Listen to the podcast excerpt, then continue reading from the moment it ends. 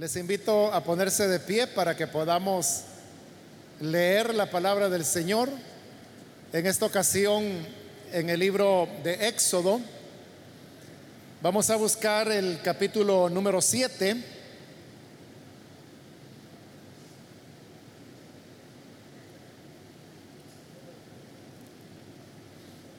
Capítulo 7 del libro de Éxodo.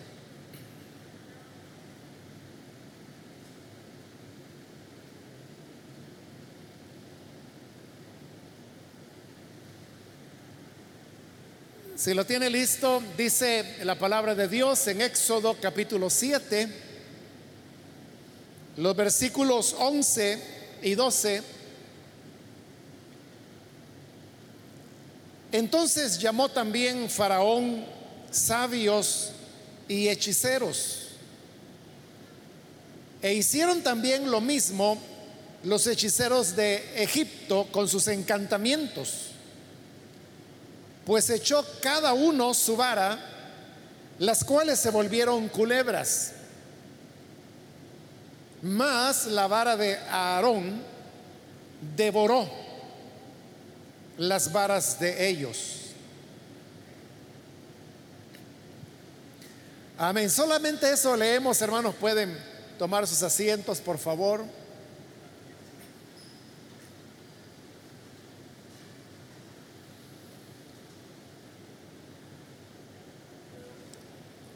Hermanos, hemos leído en esta ocasión del libro de Éxodo donde se nos narra la, la, historia tan conocida de cómo Moisés tuvo que ir muchas veces delante de Faraón para darle el mensaje que Dios enviaba, el cual era, deja ir a mi pueblo para que me sirva. De antemano ya Dios le había dicho a Moisés que esto no iba a ser fácil, ya que el faraón habría de endurecer su corazón y en consecuencia Dios tendría que hacer señales poderosas para poder doblegar el orgullo del faraón. Sabiendo esto, faraón se presenta delante, perdón, sabiendo esto Moisés, va con su hermano Aarón y se presenta delante del faraón por primera vez. Y en esa ocasión Moisés le dijo el mensaje que Dios enviaba. Deja ir a mi pueblo para que me sirva en Egipto. Dice el Señor. Pero entonces el faraón respondió, el Señor ¿Quién es ese Señor? Yo no lo conozco y tampoco voy a dejar ir al pueblo. En ese momento, como era primera vez que Moisés y Aarón se presentaban delante del faraón, él los consideró como un par de, de viejos ya un poco sin razón y los echó. Pero luego el faraón pensó y dijo, los israelitas están desocupados. Por eso es que están pensando en que su Dios los va a sacar de Egipto. Entonces dio la orden de que ya no se les diera más paja a los israelitas para que pudieran hacer el ladrillo, sino que la nueva orden del faraón es que ellos mismos tenían que ir a buscar su paja pero sin que disminuyera la producción que habían tenido en los meses anteriores cuando les habían provisto de paja. Obviamente bajo las nuevas circunstancias era imposible que los israelitas lograran hacer la misma cantidad de ladrillo. Entonces los capataces comenzaban a azotarlos pero esta era una cuestión de todos los días, todos los días los azotaban porque todos los días ellos no podían cumplir con la meta de producción. Llegaron a tener tal agobio que entonces pidieron una audiencia con el faraón y el faraón se las concedió. Llegaron los obreros y dijeron los esclavos israelitas, Faraón mira que ya no nos dan paja para hacer ladrillo y siempre nos están pidiendo la misma cuota de producción. Aunque quisiéramos eso, es imposible hacerlo. Así que cambia por favor eso, porque estos capataces van a terminar matándonos de tanto azote que nos dan. Pero el faraón les dijo, no, porque están desocupados. Y por estar desocupados es que están pensando en dioses y en liberación. Vayan a trabajar. Ustedes mismos van a buscar la paja y no se va a disminuir de la cuota que deben presentar. Cuando los israelitas se sintieron así maltratados, ellos se molestaron mucho con Moisés. Y no solo se molestaron, sino que fueron y le dijeron, mira Moisés, desde que tú veniste, el Señor no nos ha ayudado, al contrario, peor nos va. Hoy estamos más oprimidos que nunca, mejor no hubiera venido. Y entonces Moisés, triste por lo que sus hermanos le decían, oró a Dios y le dijo, mira Señor, ¿para qué me enviaste? Si desde que vine no has ayudado a este pueblo. Al contrario, hoy los están tratando con mayor crueldad. Pero entonces el Señor le dijo, Moisés, tranquilo. Esto apenas está comenzando. Ha llegado ya el momento cuando Faraón tiene que conocerme. Así que ve de nuevo donde él y muéstrale la señal que te dije que harías delante de él.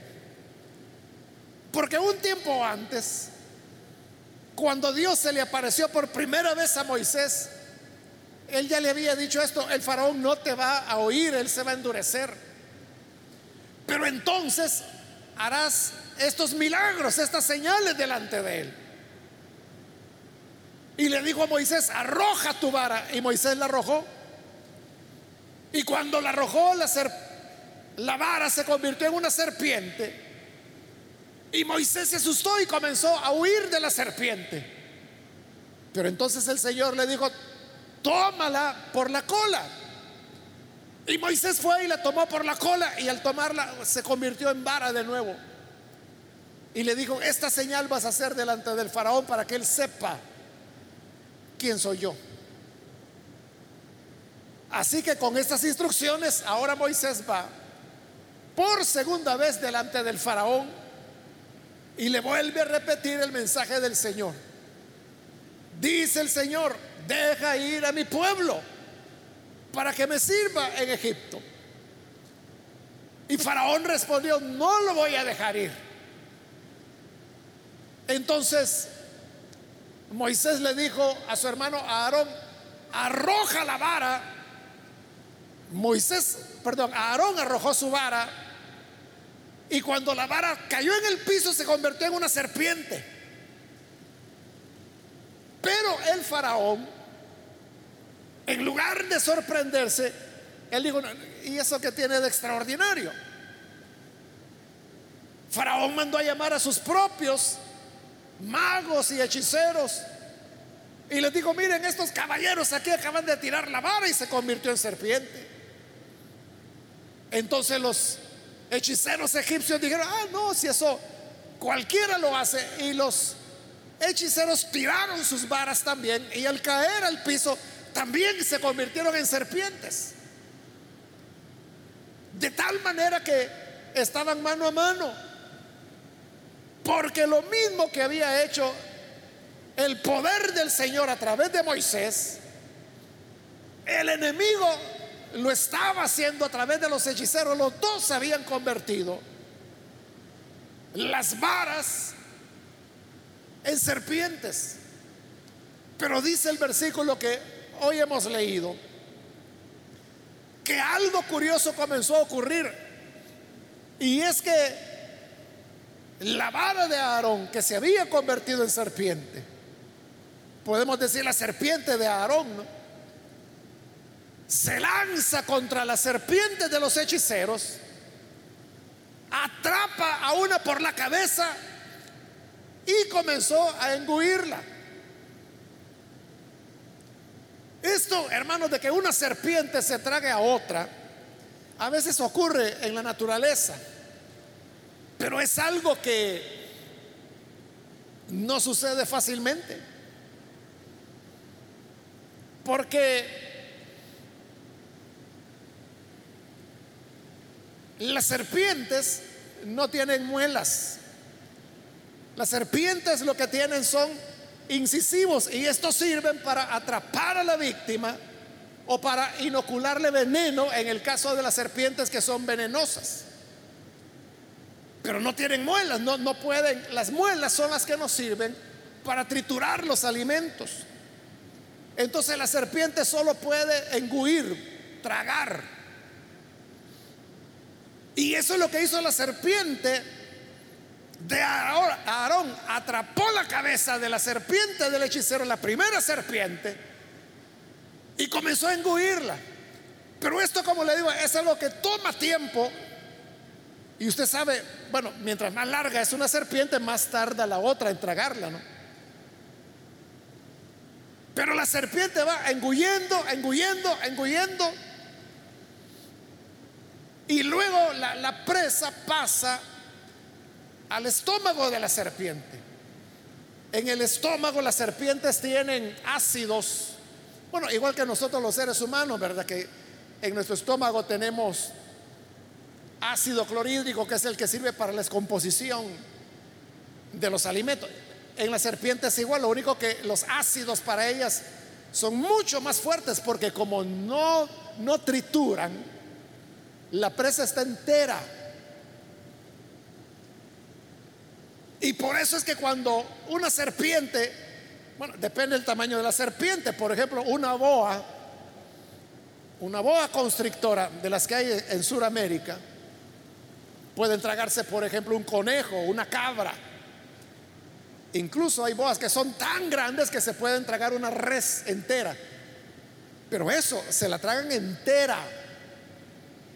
No la pueden ni siquiera triturar, se la tragan entera. Pero cuando la presa está en su estómago, esos fuertes ácidos que tienen comienzan a descomponer la presa. Y ahí es cuando la serpiente comienza a digerir lo que se tragó.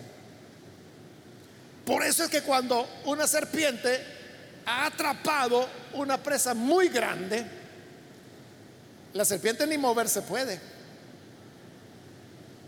porque tiene todo el bulto en, su estómago. Entonces normalmente lo que hace la, la serpiente o boa, lo que sea, es que permanece tirada allí mismo donde comió. A veces siete, ocho, diez días. Simplemente está haciendo la digestión, pero es esa presa que paulatinamente se va descomponiendo. La razón, hermanos, de darle estos detalles es que usted pueda imaginarse cómo pudo ser eso.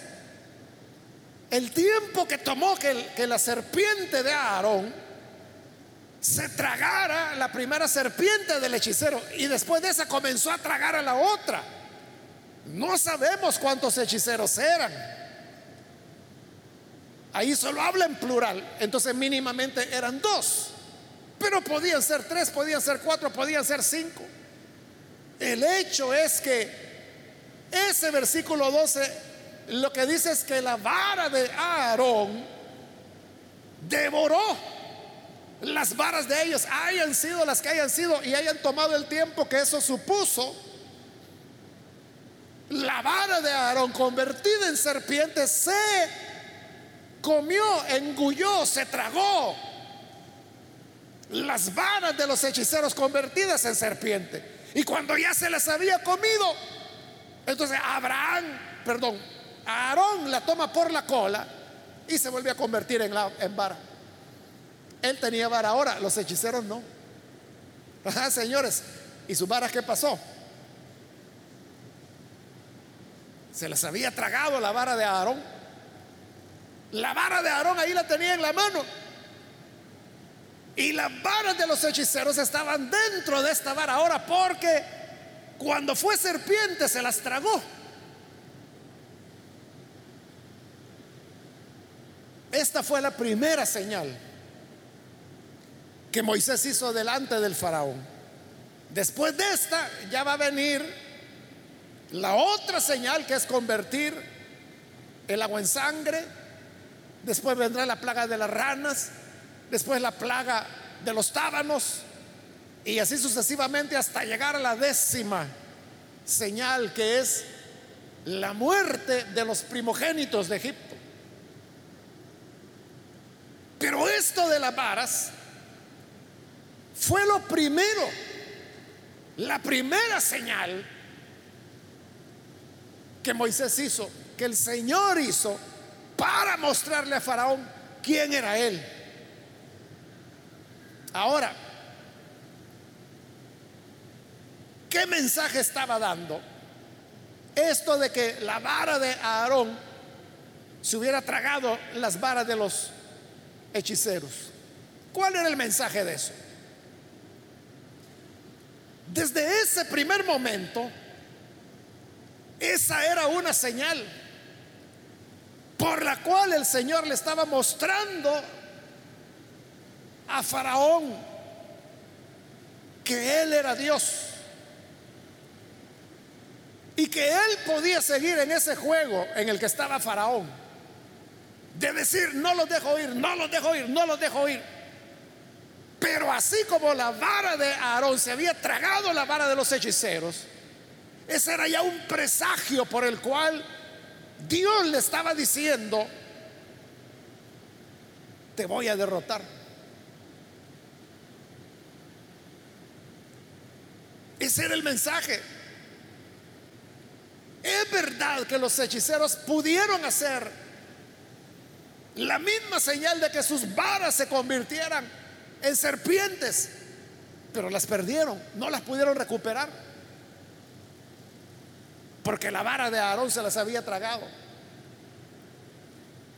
Esa primera señal, hermano, es una señal, hermanos, que uno, y usted que sabe la historia de, Moisés y de, de las llamadas plagas de Egipto, aunque plaga solo fue la décima, de las diez, solo la última, la décima fue plaga, las otras fueron señales. Bueno, pero se le llame como se le llame. Usted que sabe todo lo que Dios hizo, esto de que la vara se convirtiera en serpiente, realmente fue algo pequeño. Fue algo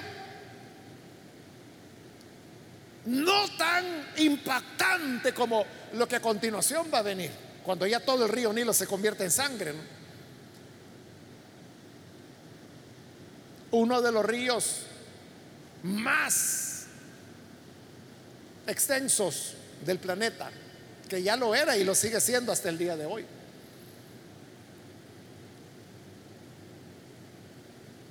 Entonces, todas esas señales comparadas con la vara que se convierte en serpiente y luego se vuelve a convertir en vara, eso fue una poca cosa.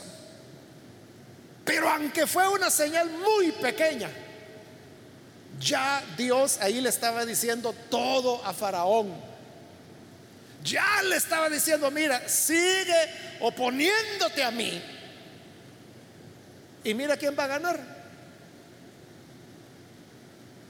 ¿Quién se tragó las varas de tus hechiceros. Ya con eso Dios mostraba su poder, mostraba que Él es más grande que los grandes, mostraba que con Dios no se puede jugar, mostraba de que contra Dios no hay arma ni treta que nosotros podamos presentar. Delante de Dios estamos derrotados. Esas enseñanzas eran las que a través de esta señal Dios estaba transmitiéndole al faraón. Entonces vea, esto hermano significa que cuando en nosotros hay rebelión hacia Dios, como era el caso de Faraón, Dios siempre busca la manera de enviar una señal. Que puede ser una cosa muy pequeña. Pero al enviar esa señal, Dios está advirtiéndonos ya. A veces hay personas que andan jugando con el pecado. Jugando, le digo, no que estén practicando pecado, sino que coquetean con el pecado. Hay, hay personas que comienzan a hacer cosas indebidas. Y cuando hacen cosas indebidas, a veces hay otros hermanos que lo observan y se dan cuenta. Estos hermanos, conforme a las instrucciones que Jesús dio, van y le dicen, oiga hermano, fíjese que yo lo vi en tal lugar, que usted estaba haciendo tal cosa. Lo vi que estaba mero malicioso o mera maliciosa. Cuando una persona es señalada de esa manera y le está haciendo ver, mire, yo no lo estoy acusando de nada, sino que lo que le estoy diciendo es de que tenga cuidado. Porque yo lo vi de esta y de esta manera.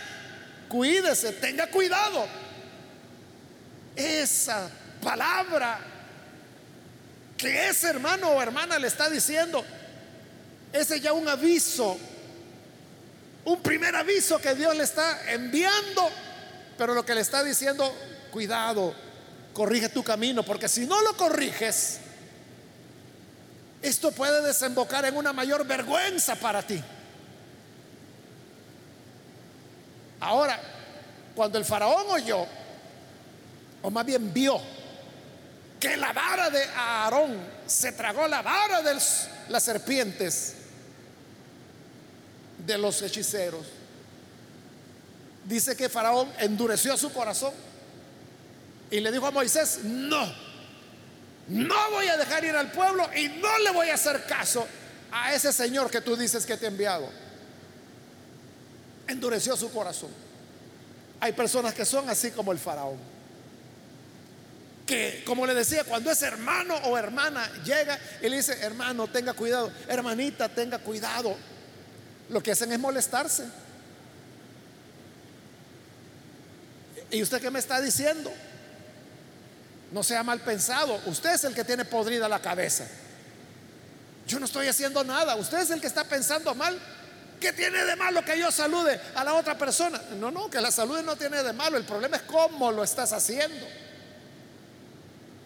O con qué frecuencia lo estás haciendo. Ese es el problema. Allí Dios está avisando ya. Pero igual que Faraón, hay personas que reaccionan diciendo, chismoso, chismosa, no se meta en mi vida, yo no me ando metiendo en su vida, yo no le ando diciendo nada a usted. Cuando las personas cierran su corazón, se endurecen, ¿qué están provocando? Lo que están provocando es que luego vengan situaciones peores. Es lo que sucedió con Faraón, como él no quiso entender esta primera señal que, como le digo, fue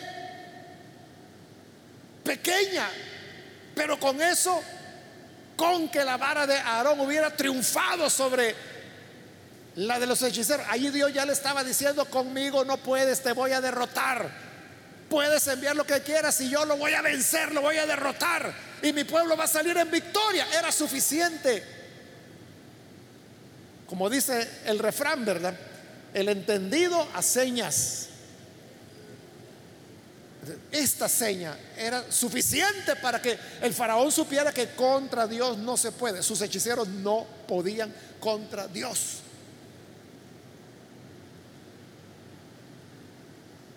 Pero el burro a palos, Dios tuvo que empezar a darle palos a Faraón. El agua en sangre, la plaga de ranas, la úlcera sobre el ganado, el granizo mezclado con fuego la oscuridad por siete días, la plaga de moscas, la plaga de tábanos. Luego vino la plaga, hermanos, que consumió todas las cosechas de los egipcios. El país estaba en ruinas. Los mismos nobles, los funcionarios de Faraón le decían, Faraón, deja finalmente ir a ese pueblo, no seas terco. No te das cuenta de que Egipto ya está todo destruido. Cuando las personas son entendidas, basta con una señal. Pero cuando no, todo comienza a desmoronarse a su alrededor. Las cosas comienzan a salir mal. Entonces Dios tiene que ir apretando. Porque como lo dice la escritura, Dios no quiere la muerte del pecador. Él lo que quiere es que el pecador proceda al arrepentimiento. Pero este pecador no siempre es sabio. No siempre sabe discernir esas pequeñas señales. Cuando la vecina le dice, ajá, don fulano, por allá lo vi que andaba con una su muchacha. y usted dice, pero qué mal pensada. Bárbara, yo creí que usted tenía una mente más pura. Cuando la persona no capta que ese es un mensaje que Dios le está enviando, lo que le está diciendo es, mira, ten cuidado, no hay nada oculto que no haya de salir a luz. Ese es el mensaje que le está dando. Entonces, allá usted, usted podría ser sabio y decir, no, no, no, yo aquí mejor me detengo. Eso es lo que Faraón debió haber hecho. Mis hechiceros no pueden contra estos hombres. Está bien, que se vaya este pueblo. Nada hubiera pasado. Pero cuando las personas no entienden esos pequeños mensajes que Dios está enviando, Dios tiene que ir usando cada vez más y más fuerza. Así es cuando Dios llama a una persona. El llamado al Evangelio puede venir a través de elementos muy sencillos, a través de detalles en la vida, que nos habló una persona, que nos habló un familiar, que oímos un canto, que leímos un pasaje de la Biblia, que pasando las emisoras de radio de repente oye una predicación o oye una palabra y usted sabe que a través de eso el Señor le está hablando. Quizás compró algo en el mercado y se le envolvieron en papel periódico y cuando llega a su casa, a la cocina, y destapa lo que compró, ve que en el periódico ahí hay un pasaje que dice, arrepiéntete, cree al Evangelio. Esas pequeñas señales, hermanos, Dios las utiliza muchas veces. Hace ya algunos años, hermano, he contado que cuando las, las predicaciones se grababan en cassettes, estoy hablando allá en Santa Ana, entonces mandábamos hacer a una imprenta las viñetas autoadhesivas que se pegaban en los cassettes donde estaba el tema del mensaje, la cita y la fecha. Pero el señor de la imprenta, que era y es todavía un amigo mío, él me dijo, mire Mario, me dice, fíjese que aquí le va a sobrar material, me dice, en cada viñeta quedan estos pedazos de papel autoadhesivo. Usted no quisiera que le pusiéramos algo ahí. Y yo no lo había pensado. Le dije, bueno, ya que va a sobrar y que de todas maneras no me iba a cobrar cinco más, ¿verdad? Era solo usar eso. Entonces yo dije, mire, póngale esta frase, reconciliaos con Dios, el pasaje de 2 de Corintios. Y abajo le dije, ponga la dirección de la iglesia. Y entonces él lo hizo y por cada viñeta que se despegaba para ponerla en el cassette, quedaban dos. Eran tiritas así, hermanos, muy, muy chiquitas, así como las que estoy haciendo con mi mano. Eran dos por cada cassette que los hermanos compraban. Entonces ahí decía, reconciliados con Dios y la dirección de la iglesia. Al principio, hermanos, yo traté de, usarlas, es decir, me subía en un bus y yo pegaba, hermanos, en el techo del autobús, en los asientos, donde quiera, hermano, que tenía oportunidad, yo pegaba el, el sticker, ¿verdad? Porque era papel autoadhesivo. Me recuerdo que a veces iba al banco y mientras la señorita ahí se descuidaba haciendo algún papel, eh, ahí en el vidrio, hermano, de la caja, plum, le ponía yo la, viñeta. Para que todos los clientes que iban a, pasar por ahí lo veían. Pero llegó un momento, hermanos, en que yo no alcanzaba a pegarlos todos porque eran muchos ya. Entonces, a hermanos y hermanas de confianza le dije, mire, aquí le voy a dar estos, estas viñetas, péguelas donde usted quiera, que se vean en todo lugar. Yo le dije, las pego en los buses, las pego en los bancos, las pego donde la gente las vaya a ver. Y los hermanos y hermanas comenzaron a hacer. Una cosa muy pequeñita. Pero un día, hermano, llegó a la iglesia un hombre. Yo terminé de predicar, hice el llamado, él pasó al frente y se entregó a Jesús. Y este hombre se pegó en la iglesia. Y se acercó bastante a mí, se hizo bastante amigo. Entonces yo lo fui conociendo. Bueno, después de él vino su esposa, luego vino un hijo que era mayorcito y luego una niña pequeñita que tenía como cinco años la niña en esa época. Un día platicando con él, él me contó su testimonio y me dijo, fíjese hermano que mi testimonio es que yo me iba a matar por problemas que él tenía. Y mi idea fue matarme tirándome debajo de un bus para que las llantas de atrás me pasaran. Y como esa fue la idea, él se fue a una parada de buses allá en Santa Ana. Y entonces él iba con esa intención. Entonces venía un bus y el bus, porque como era parada, ahí paró. ¿verdad? Entonces él dijo, cuando arranque el bus, yo me tiro en las llantas de atrás. Arrancó el bus, pero él, no halló valor para tirarse. Hay gente que dice que suicidarse es cobardía, pero se necesita valentía, hay que ser valiente para una decisión así. Bueno, la cosa, hermano, es que vino el otro bus y aquí sí, aquí sí, aquí voy. Tampoco. Total, hermanos, que estaban pasando los buses y él no se tiraba. Y el tiempo fue pasando y en eso, hermanos, como ya tenía ratos él de estar ahí parado, queriéndose tirar y no se animaba, había un poste al lado de él. Y entonces él puso su mano sobre el poste, apoyándose en el poste. En eso venía otro bus y dijo, hoy sí, dijo, hoy sí.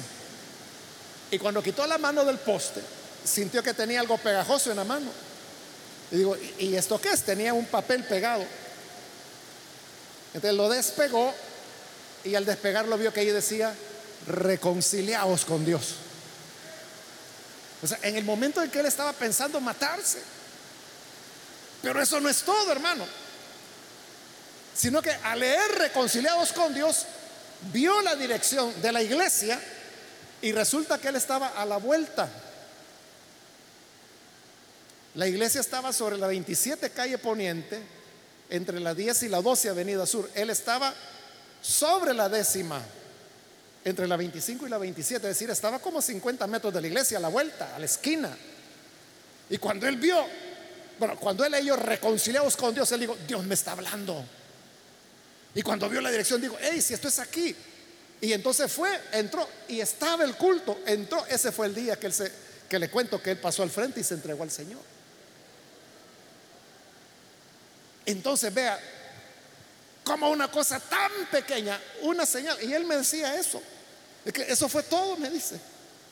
Esa simple frase, reconciliados con Dios. Eso me cambió la vida, eso me salvó, me dice. Y ahora, como le digo, toda su familia eran cristianos y ellos perseveraron por años en la iglesia.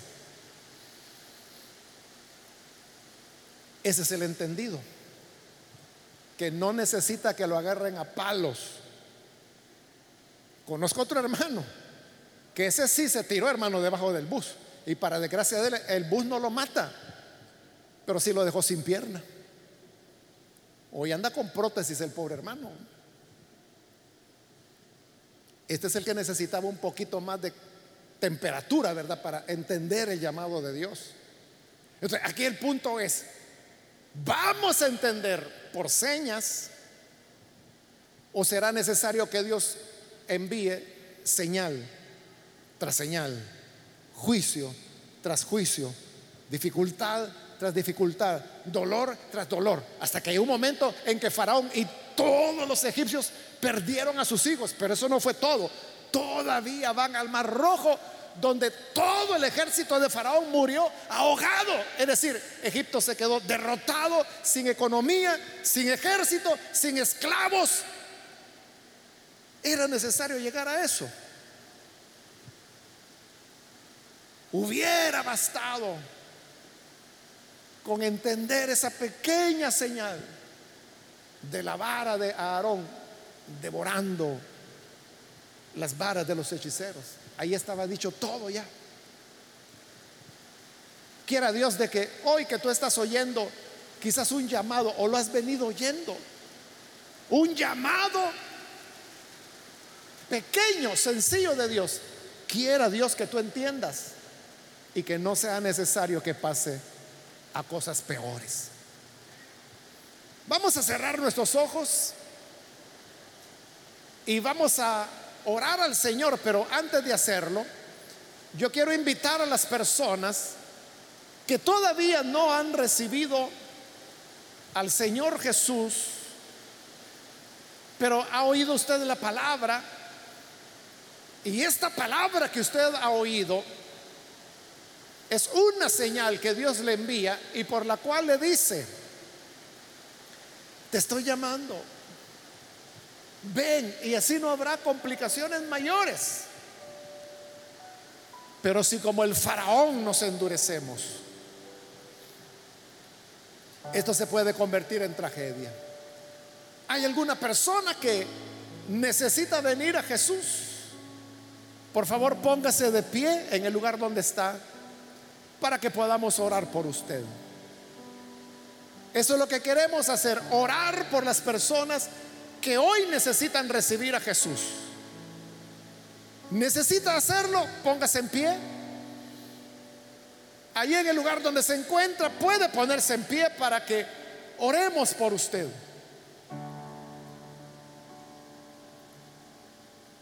Hay alguien que lo hace. Venga que hoy es cuando el Señor nos está invitando a venir. Puede ponerse en pie. Queremos orar por usted. También quiero invitarse a hermanos o hermanas que se han alejado del Señor. A lo mejor usted se alejó porque dijo, ahí mucho chisme hay. Pero hoy se da cuenta que no era tal chisme sino que era usted quien ya sabía lo que quería y ya sabía lo que estaba haciendo, pero no quiso oír a la llamada de atención del Señor. Porque no fue tanto el hermano, no fue tanta la hermana que se lo dijo. Era el Señor usando esa señal. ¿Quiere reconciliarse? Póngase en pie. ¿Algún hermano o hermana que se reconcilia? Muy bien, ahí atrás hay una persona, que Dios lo bendiga. Alguien más que necesita reconciliarse con el Señor. De este lado hay un joven también que lo hace, que Dios lo bendiga. Alguien más que necesita venir al Señor ahora. Ya sea que es primera vez o que se va a reconciliar. Póngase en pie. Y lo que queremos es orar. Orar por las personas que hoy necesitan reconciliarse o venir al Señor por primera vez. Solo póngase en pie. Hoy es el momento para hacerlo.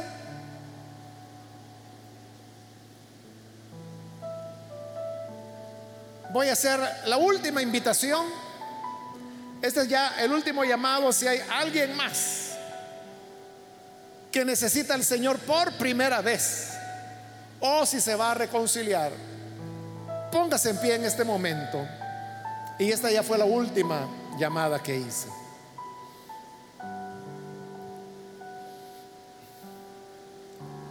A usted que nos ve por televisión también le invito para que se una con las personas aquí en este lugar, ore con nosotros y reciba al Señor. Padre amado, gracias por las personas que aquí en este edificio, como también aquellos que a través de los medios de comunicación hoy están oyendo tu palabra y además uniéndose a esta oración. Te pedimos que les perdones, que hagas de ellos nuevos hombres, nuevas mujeres, que puedan, Señor, servirte, amarte. Gracias porque tu espíritu es el que nos hace despertar a las señales, a los llamados que tú nos haces. Permítenos ser sabios y permítenos ser valientes para responder con un sí a tu llamada. Bendice, Padre, a los que hoy están entregándose a ti. Y ayúdanos a todos, como pueblo tuyo, a no descartar las llamadas de atención, los consejos que otras personas nos dan, pero que en realidad son solo instrumentos que tú usas. Ayúdanos a ser sabios y a discernir las señales por las cuales nos hablas. En el nombre de Jesús nuestro Señor lo pedimos. Amén y amén.